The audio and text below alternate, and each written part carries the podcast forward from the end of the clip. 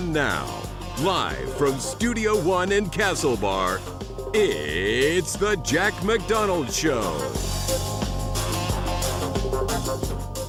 Yes, you are very welcome back to the Jack McDonald Show here on CRC FM. Of course, we are here for just about another month, every uh, Monday, Monday through Thursday. You can, you can of course text the program at 087 935 0043 or email studio at crcfm.ie. Now, a packed uh, program, as I promised and have delivered. There is a second nudist on the program, just one week, and we have managed to get two nudists. So, uh, yes, I don't know what that says about this program, other than that we seem to be edging towards towards somewhat of a, a nudist propaganda camp. But anyway, uh, of course, we will be talking to Kate Turner, who herself is a nudist. She will tell us all about why she got into nudism or naturism. Um, uh, just uh, coming up a little later on, and of course, she, also she details a very bizarre cycle that apparently the nudists are engaging in nowadays, and it's actually coming up. So if any of you have a helmet uh, lying around that sounds about all you need, maybe a bike, uh, you know, you can head down to Cork, and all the details are in there as well.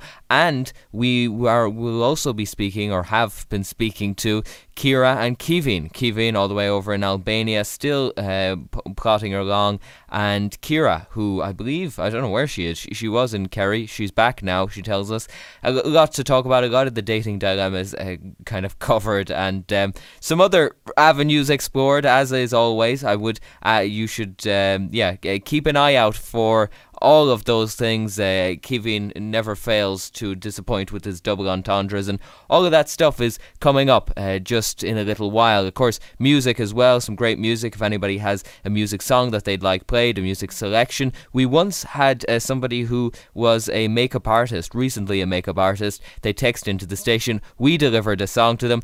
I think they didn't know which program would be delivering their song, and I would assume switched off before they even had the song played. But anyway, uh, that's what you get with this program. Firstly, uh, to the news, we've got Lizzo. You know Lizzo, the and I say this because it's context to the story. The grossly overweight singer, who by many is hailed as somewhat of a champion um, for, I suppose, body positivity. All of these kind of uh, terms that are thrown around. Well, uh, she has had to go on Instagram just today to dispel a rumour. And this, I think, really should be Healthy Ireland's main campaign. Just these 22 seconds will tell you all you need to know.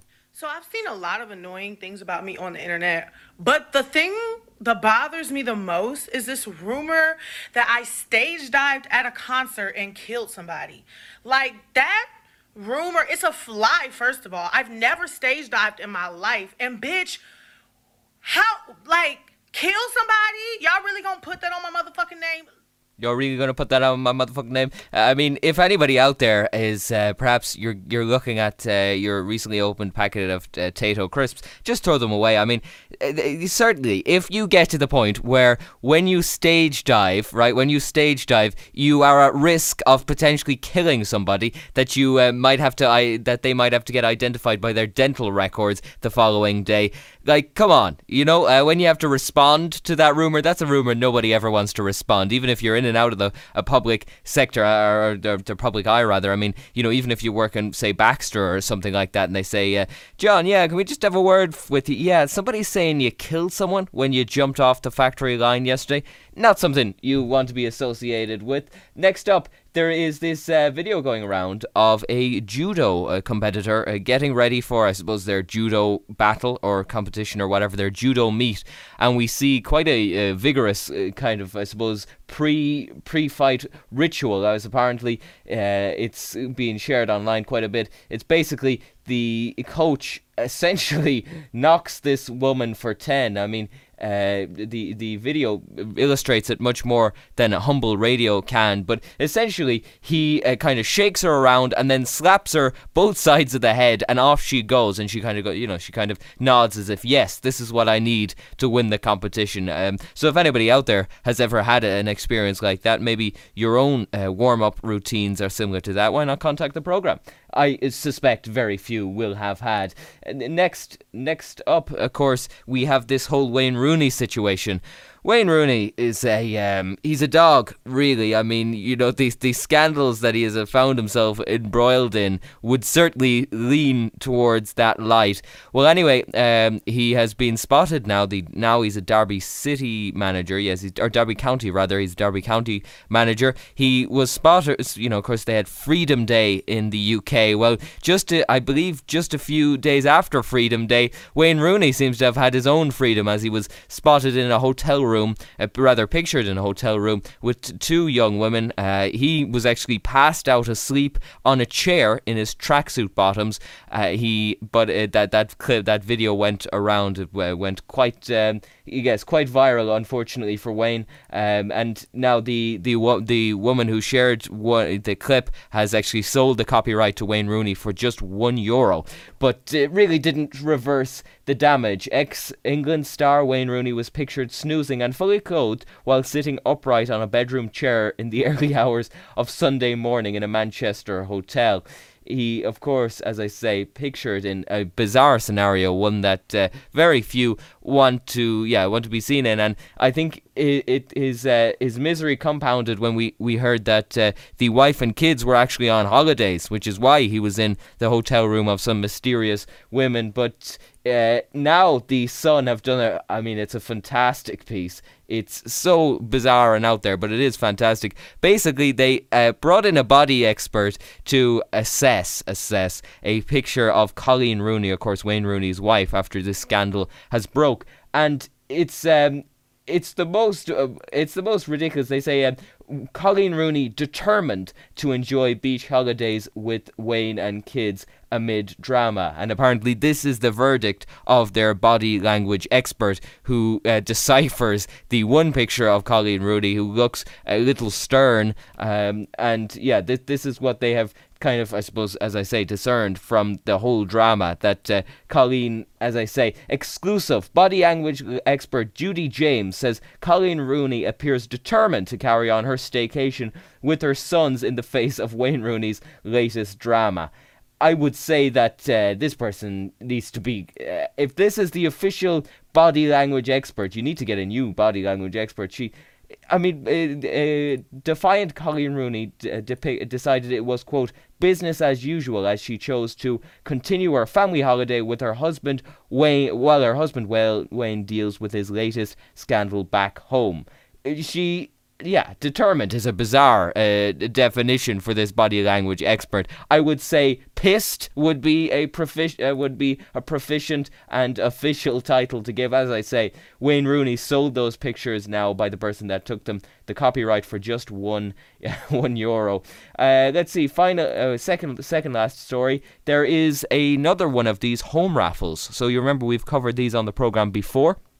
These are basically where people list their gaff up online, and you can buy uh, tickets in the raffle, and you can, yeah, you can, yeah, you can get get access to the house. Well, this uh, guy Brian Callahan uh, hopes to raffle off his stunning they describe it as a stunning four bed. I mean, it's it's in an estate, is what it is. It's not a stunning four bed. It's a fine. It's a modest house located in the wild Atlantic way in a bid to quote change the system while raising vital funds for Pieta House. My question though is how what would a homeless person on the street, uh, maybe drug addict, or just simply down on their luck, what they're, they, it's very unlikely that they're going to spend the 23 quid that they haven't spent on either smack or um, you know the the food that they need to stay alive, uh, you know some sort of shelter or whatever, or that hasn't been stolen from them by other homeless gangs. Uh, that they're going to you know navigate to Facebook, somehow use I what I what I would have to assume is a, a Visa card to actually you know uh, submit the application or, or buy the ticket, purchase the ticket. Who knows? Maybe there is a physical location to buy these tickets, but yeah, I I would say it's very unlikely that uh, this is going to set some sort of big blow to uh, homelessness. But hey, the, you know, at, at, the very least, it's an interesting way that people are selling off the old homes these days. Uh, certainly something I, I just couldn't see myself raffling off my home. Uh, you know, uh, hey dad, do you want to buy a ticket? No, I don't. Sell, you know, g- go and get a property agent and sell your house. Stop uh, raffling it off like it's bingo night. Uh, okay, final one. A there's apparently uh, this you know you know we often I I like to have a kind of a big big brother watch on this program as I believe that uh, some of the things that we see are quite uh, quite concerning when it comes to freedom and autonomy. Well, uh, the there's another red flag in the Big Brother watch because coalition to combat online misinformation about vaccines. This is according to the Irish Times. The Taoiseach has uh, signalled intention to fight spread of alarming uh, data as jabs rolled out for the youth. Essentially, the government will seek to fight the online spread of misinformation on coronavirus vaccines as the jabs are rolled out to younger people, the Taoiseach has said. As the vaccine programme extends to cover 12 to 18 year olds, Mr. Uh, Martin has, uh, has said that uh, has said the advice to government is that the inoculations are safe. He encourages blah blah blah blah. But essentially, the headline here is that he has said that uh, that uh, the government are to start um, he, he started looking into ways of curbing mis, mis, quote misinformation. He said this gives us some degree of confidence in terms of the rollout. Uh, he said we will be looking specifically at countering misinformation on social media uh, that may be targeted at young people. Increasingly, there is a sense in happen uh, that it is happening out there online. So we are uh, constantly reassessing our communications around COVID, around vaccines, and that is something that we will be focusing on.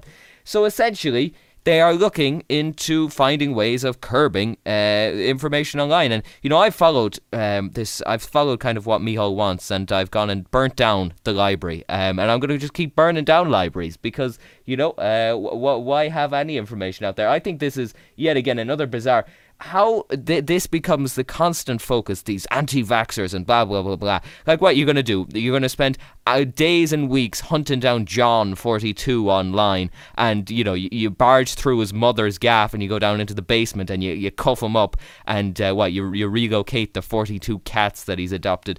Like, it's just bizarre. We've added nine ICU beds, uh, roughly, uh, reportedly, according to the examiner, in the last year. But the this is the focus misinformation online, all this this kind of stuff. It's very concerning that uh, constantly the and you know I think anybody out there who uh, was potentially considering the vaccine, and I've seen a lot of this sentiment on out on out there online.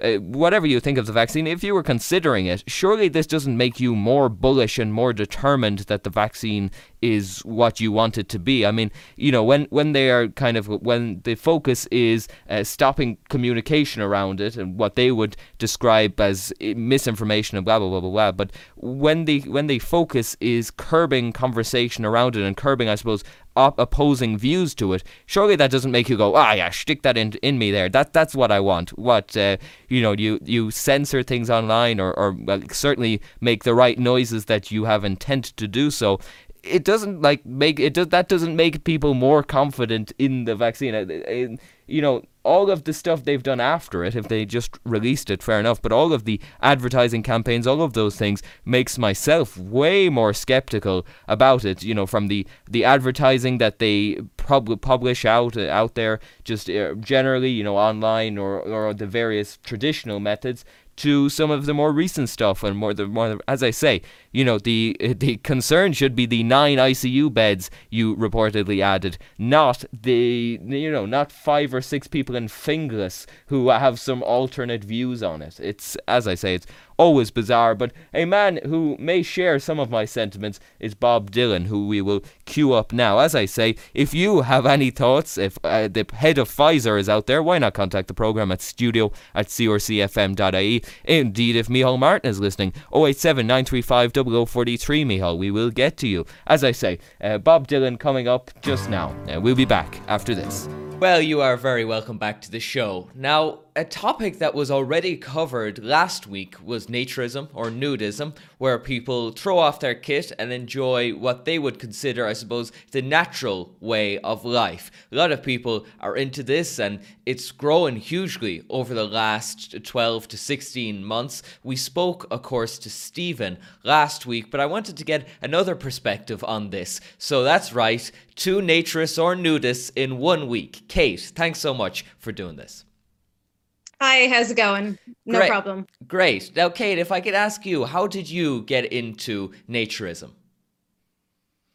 I don't really remember, but I've always been one to kind of be comfortable with my body. Um, I'd say it probably would have started with body painting.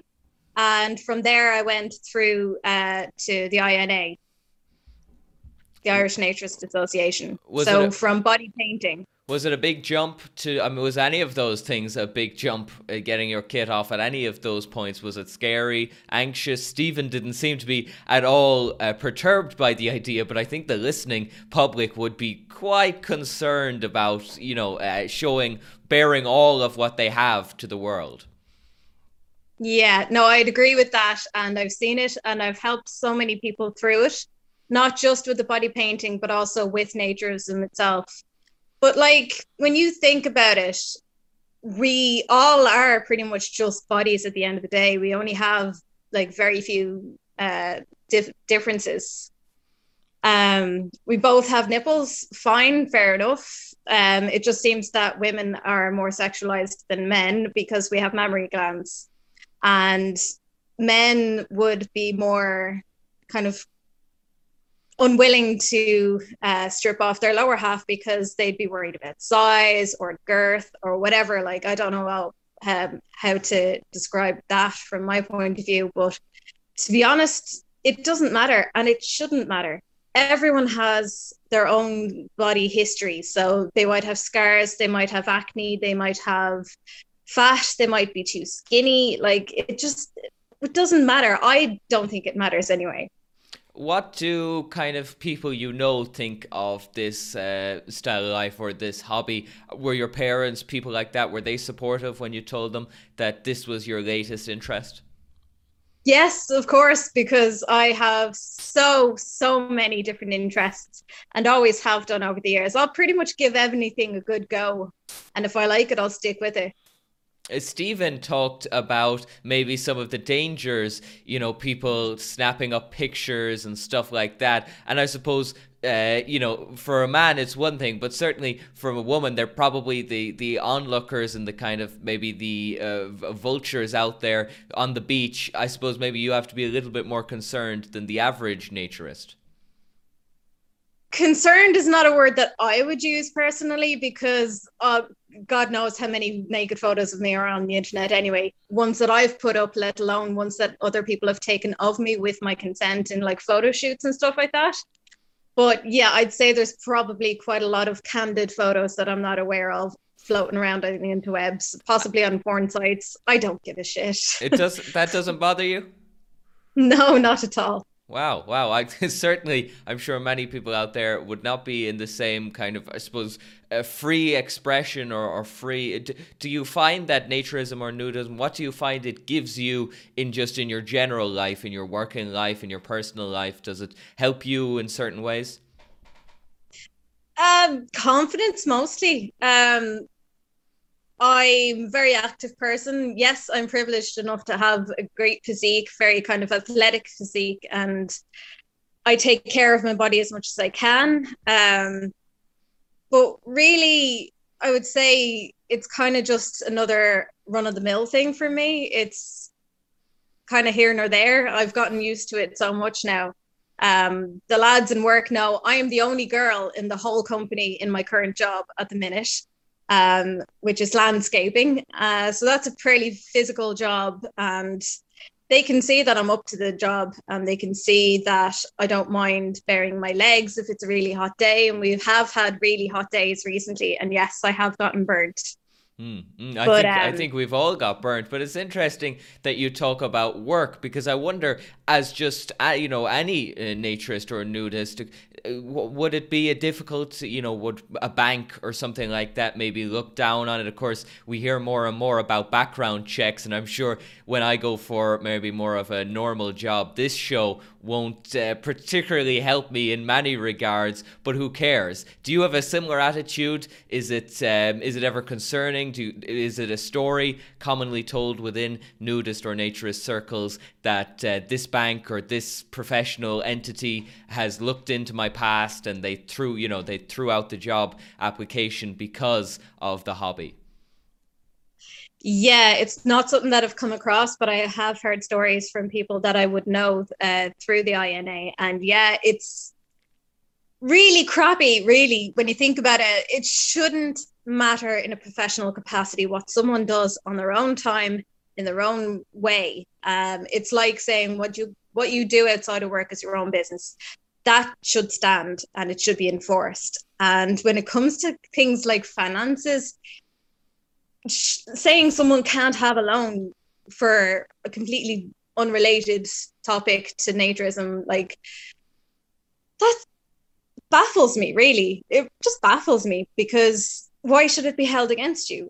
It's like why should anything be really held against you? In my opinion, um, you are your own person. You have freedom of expression. It's not illegal. Um, Cork would be more liberal in the sense that we can hold the naked bike ride there, which is an annual event, but Dublin won't let us for some for some reason. It's just I don't know, maybe it's not as safe or not as willing to let someone cycle around naked.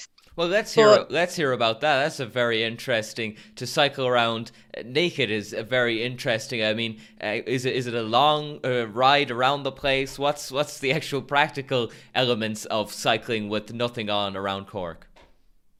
We cycle from a facility on the outskirts of the of the city.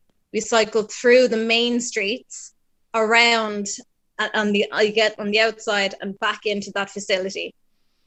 Is there so yeah, a support? All in, of the main thoroughfares do is, see us. Is there a support in Cork? Or do, would people ever throw things at you? Is there kind no, of parades? No one's ever thrown anything at us. No, no. We've had the odd heckle or something like that, but mostly it's been supportive and a little bit of crack. People just go, "Oh, Jesus, well, fair play to you, love." And I'm like, "Yeah, thanks."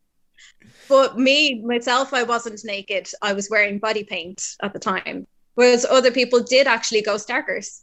Well, okay. Wow. Well, if anybody out there uh, is is it coming up, or have we already missed the naked cycle at the end year? Of, at the end of August, I think it's the last week in August. That'd be a very interesting. You'd have to be quite brave, but it would be a very interesting thing. Uh, Kate, I wonder from your own perspective, obviously, as somebody who would be somewhat of an advocate for the INA, is there any negatives you have experienced personally from naturism or nudism? Personally, no, I haven't. Um, I have heard of situations where there's been approaches made uh, between members and had it has made them uncomfortable. And yes i've had my fair share of interest from some of the male community but nothing untoward. Thankfully nothing untoward towards me. Would it be considered a faux pas within the naturist organization oh, to definitely. to yeah to intermingle with the the other naturists? Well no if consenting adults um that this is what they're going to do, then fair enough.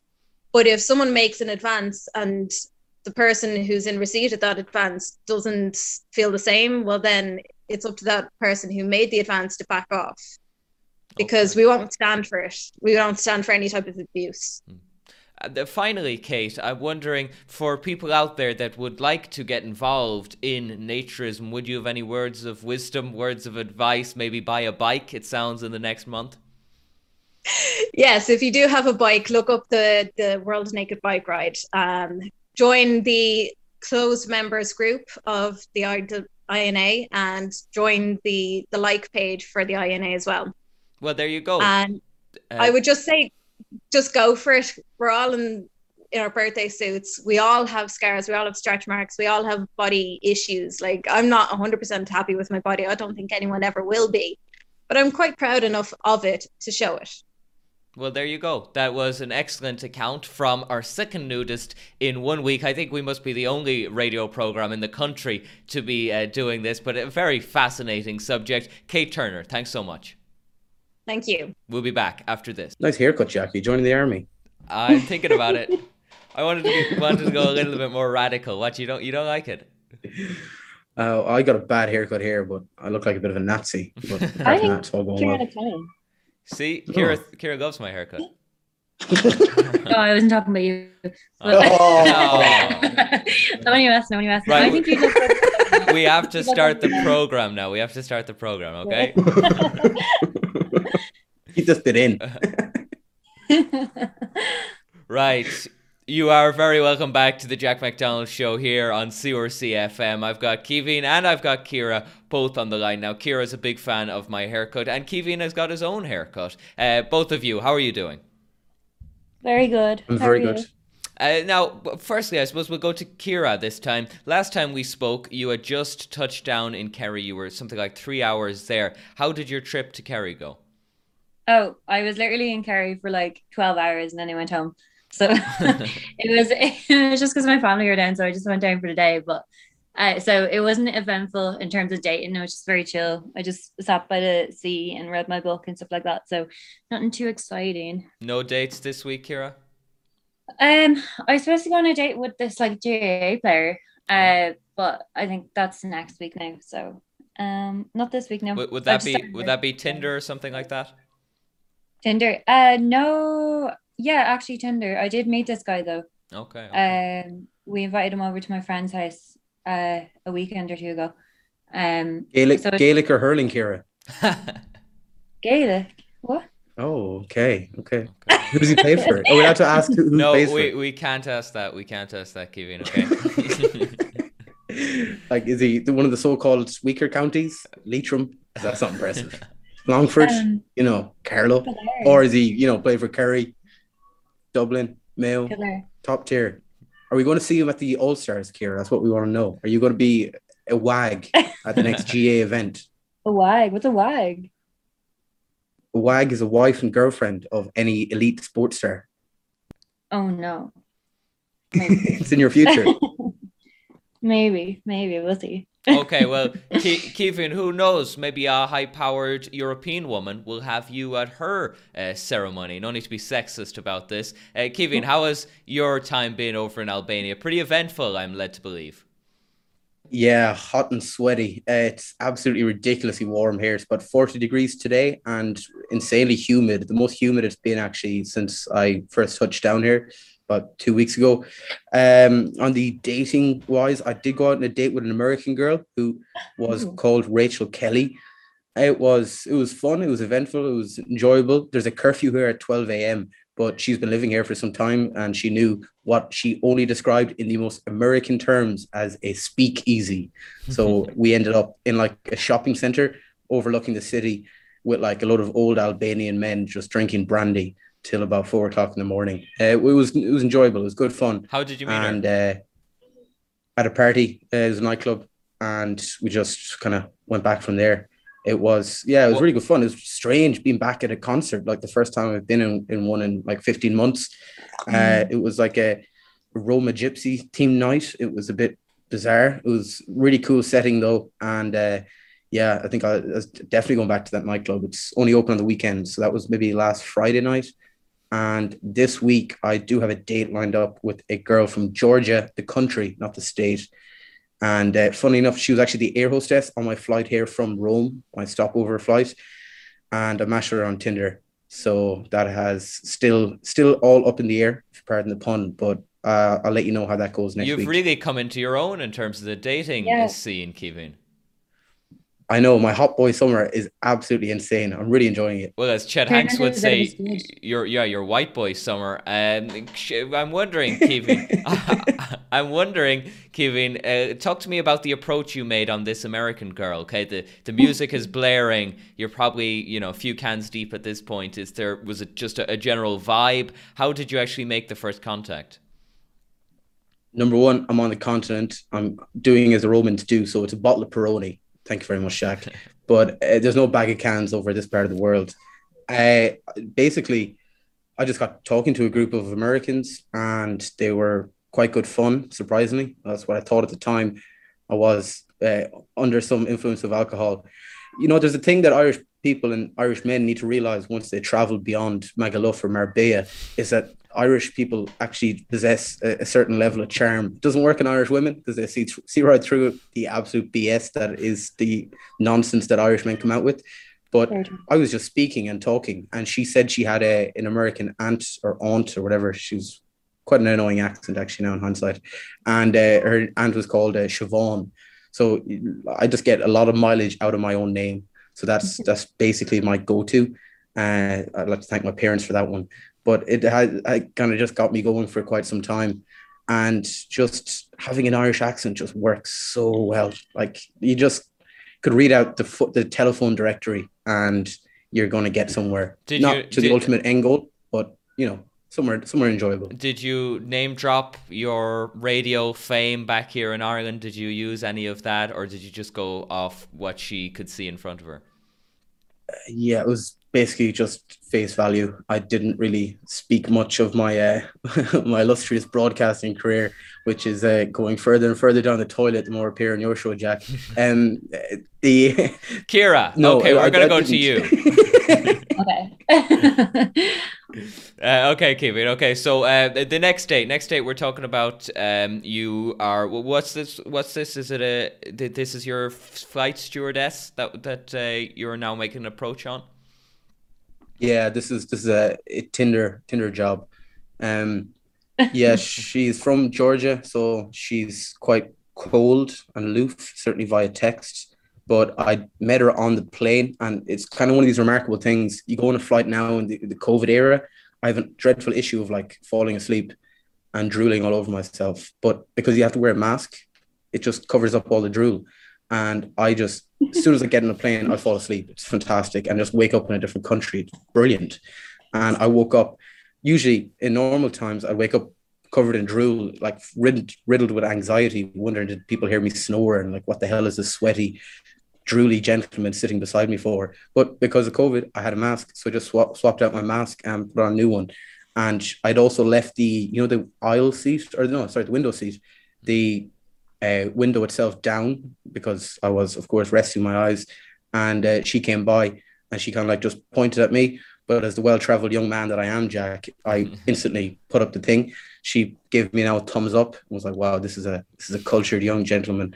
And uh, I kind of just then said hello to her on the way out of the plane. And then lo and behold, a few days later, matched her on Tinder. She's based here in Tirana and is flying for Wizz Air, who are a dreadful airline. It's make Ryanair look like Concorde. It's it's really quite something, but insanely cheap flights. Well, I think we must also be careful here, Kevin, because the two women you have uh, had a shot with that you've d- told us about on this program, you've also then gone and slated. You uh, called the other one annoying, I believe, and you've just called Oh. the you, you just called this one uh, working for some sort of shoddy airline. So we'd, we'd advise you to put the brakes on that. Final, finally, Kevin, before we get into the meat and uh, bones of, of tonight's uh, uh, conversation, I wondered.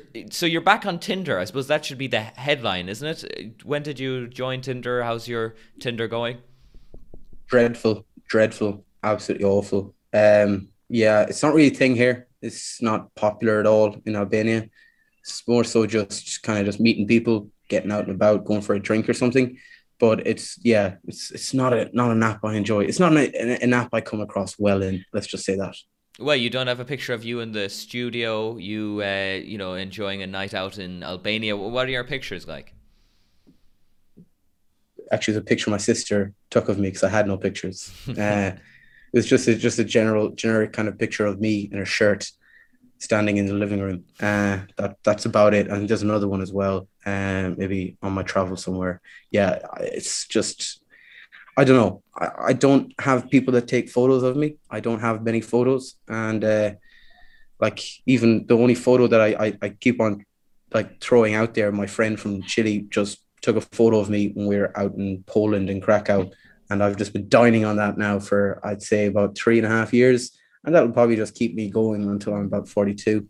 Okay, okay. Well, uh, with all of that being said, I suppose it's time to get into the actual topics and the dilemmas to deal with today. Firstly, I'm wondering, and I think this is probably the headline of today's show money. Uh, money, money, money. Um, it, it's typical, typical that money will play a, a huge role in the people you date, especially for guys, but also for women. Um, and I'm wondering, for both of you, we'll go to Kira first does your partner is it important that they make more money than you Um, personally, I think I would like to make more money.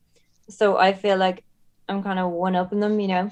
Um, I don't know. Um, I think I think I don't really care about money so much. Um, or I'd like to think I don't, but I feel like it's one of those situations that when you're actually with someone and they were making more or less money than you, you'd be kind of like, oh no, I don't want that, or like it would kind of put you off or give you the ick or something. Hmm. Um, yeah, I don't know. So I yeah, but on on the flip side, if you always had to pick up the bill for this guy, I mean, uh, you know, the, that situation is described in Kanye's Gold Digger. If you have to wash up the plates after the dinner because your boyfriend can't afford to pay for it, if you're always buying him the latest PlayStation game or whatever, that must, you know, on the flip side, that must be quite an ick, I'd imagine. I yeah, no, I completely agree with you. Actually, I feel like the best way to do it is if both partners were making equal amount of money or near enough to like kind of split everything, go half half. I think that's probably the most uh, Kevin. attractive thing. Kevin, uh, people can do in terms of money. Kevin, for yourself, I'm sure you're you're a man that always has a, a, lot of thoughts about this. Of course, you're living it big in Albania. I mean, five euro a week can you know you're a superstar in Albania. How would do you see money in terms of dating and relationships? Uh, it's funny that you mentioned where I am because money really does come into it here an awful lot. You have to kind of show that you have money. There's a thing that like a custom that you do as a man here in Albania that you have to first of all take everything out of your pockets when you go to a bar and you show your newest iPhone and you show your big fat wallet and uh, kind of just to showcase your wealth. People are it's very superficial, materialistic kind of. Unfortunately, a lot of these post-communist countries are. Ireland is no real different people do judge you on what you're wearing. But when you come from a Western European country, they kind of view you as already having a lot of money anyway. They, they the euro is king. I think in modern relationships, it's more and more the norm that the woman in the relationship is going to be earning more money. They're generally, as a population, more highly educated, uh, more career oriented, and that can often threaten a man and the male ego if they're maybe feel like they're not going to be as successful they don't have as many things going for them in life and they're not going to achieve something as uh, anywhere close to what their partner has. Kevin there if... are power couples there are power couples though jack who are like both like two lawyers or a lawyer and a doctor and they're about to take on the world. But oftentimes women don't really want that. They want to have a man who's maybe works with his hands into a trade self-employed a farmer, even, you know, it's something that we have to kind of maybe move away from that the man is going to be the breadwinner because ultimately in modern day Ireland even two successful professionals can't even afford a mortgage. Kevin, uh, I'm wondering so if your wife or your partner is going around in the latest Audi, the latest Merc, and you're going around in some poor Saab or some, you know, kind of uh, Subaru or something like that, surely I mean, as as a man, you want you want to be doing a little bit better than your wife, surely. Yeah, but necessarily does it have to be a competition, Jack? You know, um, you're going to be spending your entire life with this person, hopefully, if it works out well, and you're going to want to see them succeed and not really be threatened by it or feel jealous and kind of celebrate their victories. The rising tide lifts all boats, and if you're in a relationship like that, where you're feeling threatened and you're getting hurt by their success and their wealth and their uh, opportunities in life, then you maybe have to reflect upon yourself and think it's not really for you. There's something deep within yourself that's possibly quite unhappy. It's certainly a interesting scenario. I mean, a lot of data from the US suggests that women who make over a hundred grand a year find it very difficult to date below, and it actually is kind of goes with this uh, trend where, of course, as you're making a hundred grand a year, you're probably reaching your 30s, to, you know, and maybe mid to late 30s. You're doing very well professionally, but it can actually have quite a devastating result in terms of dating. You know, uh, women who put their career so much to the fore can maybe find it a little bit difficult to then actually settle down and have other aspects of their life, like a family. Kira, would that be a concern to yourself about maybe putting your career so much forward that uh, maybe you, yeah, obviously, you know, you would then have a perhaps a difficulty with the family or things like that? Um, I think for me, definitely to be honest, because I know that whatever career I do end up doing, I'm gonna put like hundred percent of my time into it, at least for the first couple of years. So I know like definitely when I was younger, I always said like, oh I don't care. I I don't care about um having a family or get married or any of that as much as I would care about my career. Because I feel like in this day and age, like it's quite empowering to have like women who have like strong careers and who can like build themselves up and stuff like that and be like kind of role models for like younger women then um I definitely kind of I feel like that's more attractive to me than kind of quality time with uh, family and stuff like that. But then again, if I was to have like a family when I'm older, then I would definitely try to balance it out. But I would love to spend like a good few years in a career first, like working my way up until I have that kind of level of respect where I can kind of balance it. Okay, okay. Next topic, and we'll stay with you uh, for this one, Kira. Your partner. So, you know, you meet some great guy on Tinder or wherever down at the shop, and things are going flyingly. They're going excellently. He invites you to some sort of party, some sort of gathering, and then he makes fun of you in front of a group. What is what would you do in that scenario? A partner makes fun of you in, in front of a group of peers, a group of friends. Would that be a difficult thing? Uh, yeah, but like I think you also have to think about where they're coming from because like what if somebody just says something without meaning to and they didn't uh try to make fun of you intentionally? Um, like I feel like I wouldn't make a big deal out of it in the moment because that would make you look bad and then it would cause attention to you and your partner maybe having a fight. So I feel like, like I wouldn't say at the moment, but I would pull them aside later and uh, tell them that I felt uncomfortable what they said because I feel like definitely um acting out in situations like that is definitely not never the best situation um and can cause more drama than needs be. So yeah, you'd you'd maybe let it skate once or twice, but I suppose if it kept happening, you'd have to give them maybe a, a slap upside the head or at least a strong talking to. um yeah, but then again, I, I still wouldn't give out to them of a group of friends, I would definitely pull them aside. And then I would, if if it continues and they do have consistently like bad behavior and are constantly putting you down, it's probably because like they're insecure, and then that's definitely a talk you'd have to have. And maybe after a while, it would definitely become like so un like so unattractive enough that like I don't think I would be able to be in a relationship with someone like that. Kevin, Yeah, these uh, I think the, wait, wait, wait. Let me set this up. These European honeys that uh, you're going around with, the air stewardess.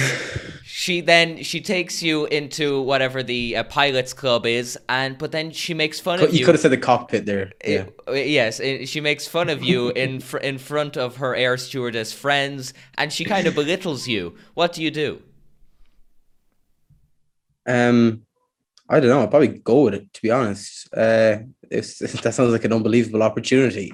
Uh, like that's very very close to entering into the Mile High Club.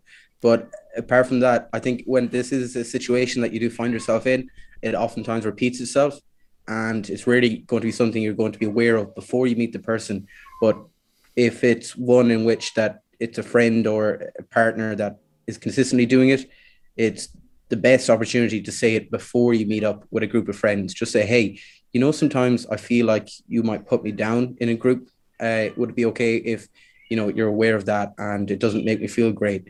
Because it's much better to do that beforehand to preempt the strike as opposed to saying it afterwards, because then it becomes an argument and the person will deny it and they will like totally invalidate your own feelings because they will try and maybe change the reality and kind of question what you what you went through.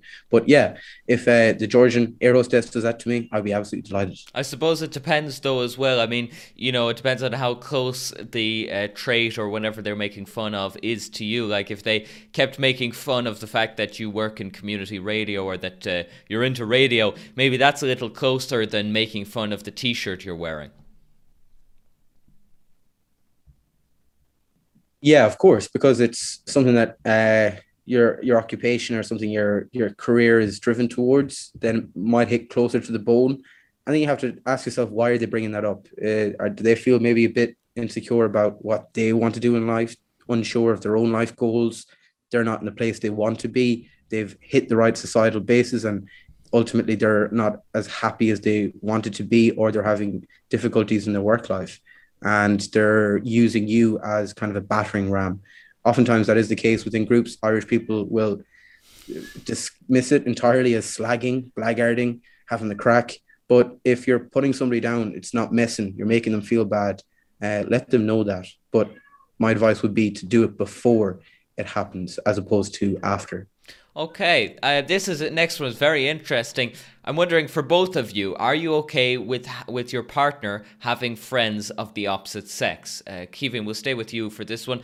Uh, one of these people you meet over there, or indeed when you come back uh, to this country, everything's going flyingly, but it seems that they are still texting these male friends of theirs quite a bit.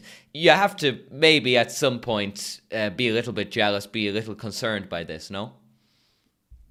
Yeah, you would be, but you'd have to ask and communicate clearly what is the relationship. If it's a platonic friend that they've had since they were kids, then there wouldn't really be much of an issue with it. But if indeed it is uh, an ex boyfriend, then that's a real red flag and something you should discuss openly with your partner and question why they're still in communication with that person how would you no go, longer in a relationship how, with. How would you go about stamping that out? Would you go straight to the male friend, maybe you know uh, throw a jab or two, or would you go to your partner instead and try and explain your feelings to her? Yeah, violence is always the answer, Jack. Of course not. Um, you would go and uh, use your words and explain to them I'm actually not that happy with you still talking to that person.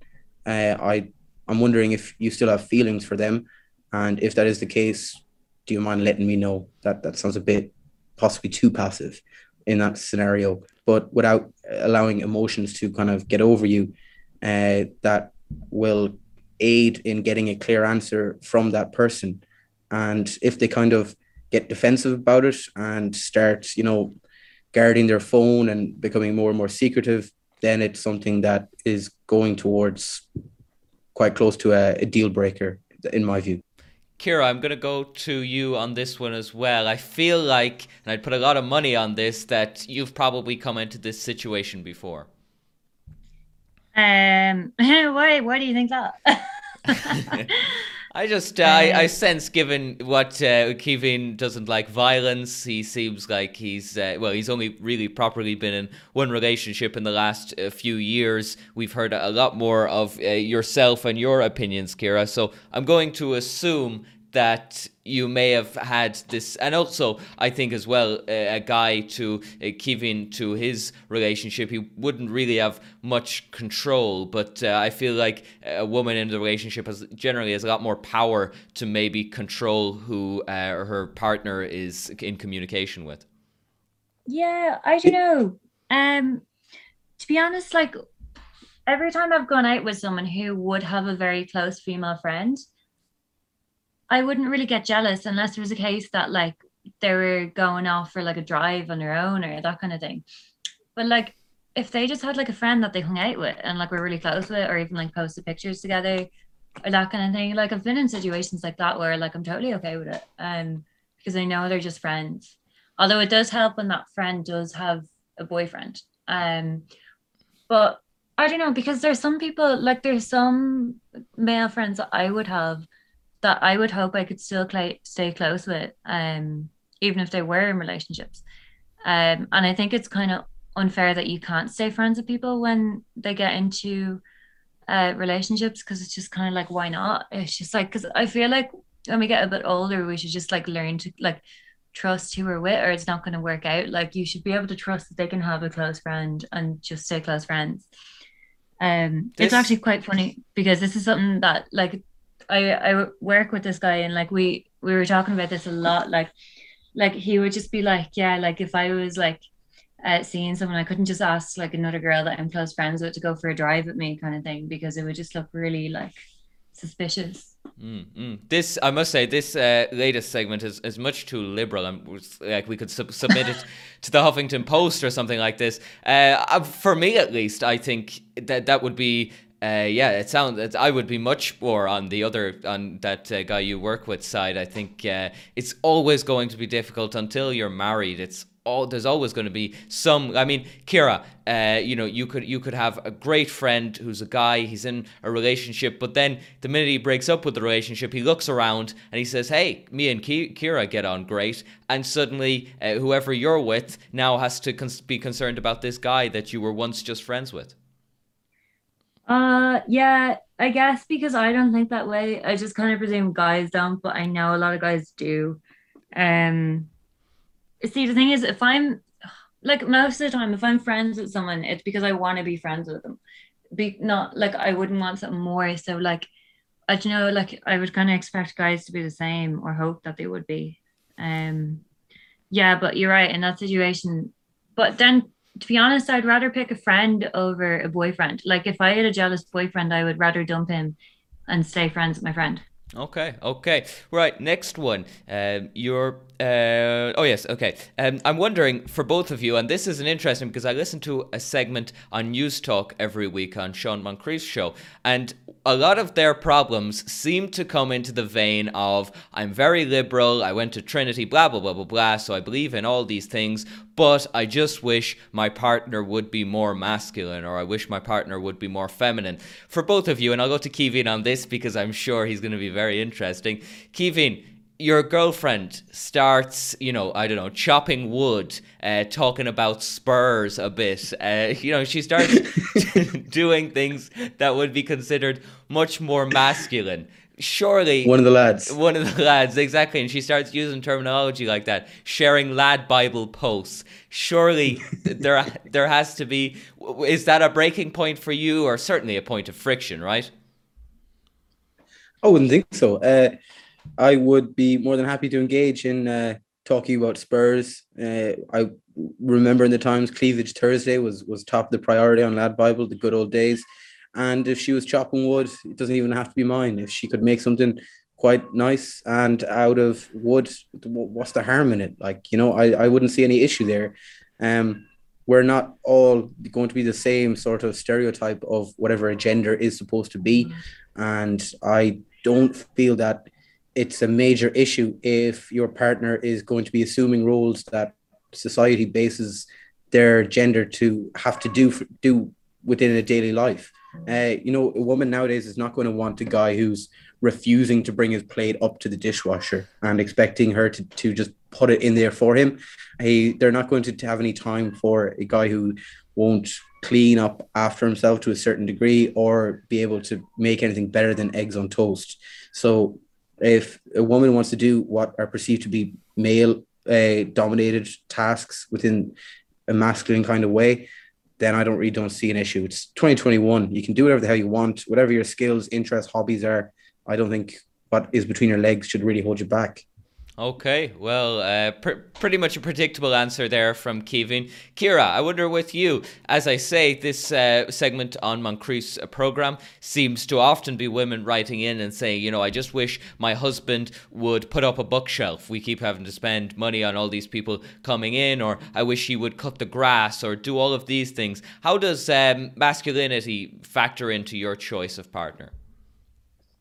Um, I would like to say that um, because of the day and age that we're in, that I wouldn't care so much about whether my partner is masculine or feminine because people can be whatever they want. But at the same time, I definitely would gravitate more towards masculinity because it's just more attractive. And I don't know if that's just something like a, bi- a biological thing that like women are more attracted to men who are masculine. I think it definitely is. But um I think I it definitely like yeah, I don't know, like a man who could put up a bookshelf. That's um like it would just be attractive. I don't know, like someone who you know could take care of you if you're in trouble. Like it's just I like I feel bad thinking that, but I definitely would gravitate more towards a masculine person. Well, there we go. It's very, very interesting and uh, perhaps proves some of Kevin's wacky theories incorrect. The final one your, your partner starts posting things you disagree with online. Now, this is very, very interesting. I mean, you can have it from both sides. You could, uh, you know, start posting Nigel Farage fan pages or Greta Thunberg fan pages. It could be anti vax, it could be, you know, Pfizer's latest press release. But they start posting things online you don't disagree with this is going to reflect on you. Your parents might even see it if it's on Facebook, something like that. Do you have control or do you have any authority or any position to factor into your partner's social media postings? Kevin? No, it's their social media profile. They can do whatever they want, but you are well within your right to call them out in it and make fun of them in person. And uh, you don't have to be a total tool about it, but you can kind of question it, ask them why. And if it's something that they really feel deeply about UKIP or an anti vax kind of idea, then you're in the wrong relationship. Well, I'm, I would probably, in this hypothetical scenario, be in the wrong relationship. I'm sure it would probably suit you quite well, Jack. Well, it, exactly it would, because you know what, Kevin, I'm open to everybody and, and anybody because uh, we're open on this program and accepting. Kira, yourself, uh, you know, maybe you don't hold these political views or maybe you don't oppose the political views, but your friends start saying to you, yeah, listen, John is, he's saying a lot of crazy stuff online. Geez, that's, that's a bit out there. W- would you then maybe have, have, a word with your partner, say he's posting, you know, um, Trump is going to get back in 2024 or whatever? Oh my God, you know what's so weird? What? My um my ex's name was John, and he used to post stuff like that. um, that's hilarious. um, what, yeah, what did no, he post, he Like, what? What did he post? He used to post stuff um, anti-abortion, um, uh, Trump supporter, anti-vax, um, didn't believe in COVID for a while. Um, yeah, he was he was a bit of a psycho. Has he ever uh, done a radio appearance? no, no, no, no, no, no. Um, I can, yeah, no. I can give you his contact number if you want, and you can invite him on your radio. Is he interesting? well, um, so Kira, obviously that proves that uh, was that the downfall of the relationship, or does it prove that maybe you're kind of impervious to whatever they decide to post in their own time? Well, no, I definitely, I definitely care about what they post. That was a non-relationship relationship. I don't really know what it was to be honest, but definitely if I really like someone and they had such like such differently strong opinions, I definitely couldn't see myself being in a relationship with them. If they posted stuff like that, I definitely like if it's something small that they posted, like I can't think of an example, but something small that maybe like like a minor political thing that's not like a big big thing um then definitely it wouldn't be such a big issue. Even if my friends were like, "Oh my god, did you see what he posted?" or something like that, I'd be like, "Oh, it's fine," as long as it's not something that actually affects like ethics of human beings. Whereas I feel like certain certain things that they could post could could be like I'm not gonna say dumb, but like I I don't know. I just couldn't I couldn't I couldn't be with someone who posted things completely opposed to what I believe. Okay, okay. Well, that was certainly informative. Off the rails at times. Uh, text us in if you heard many of Kevin's double entendres. He is not um, quiet about them. Anyway, thanks to both of you for coming on. This was excellent as always. Thank you very Thank you, much. Jack. There we go. We'll be back after this.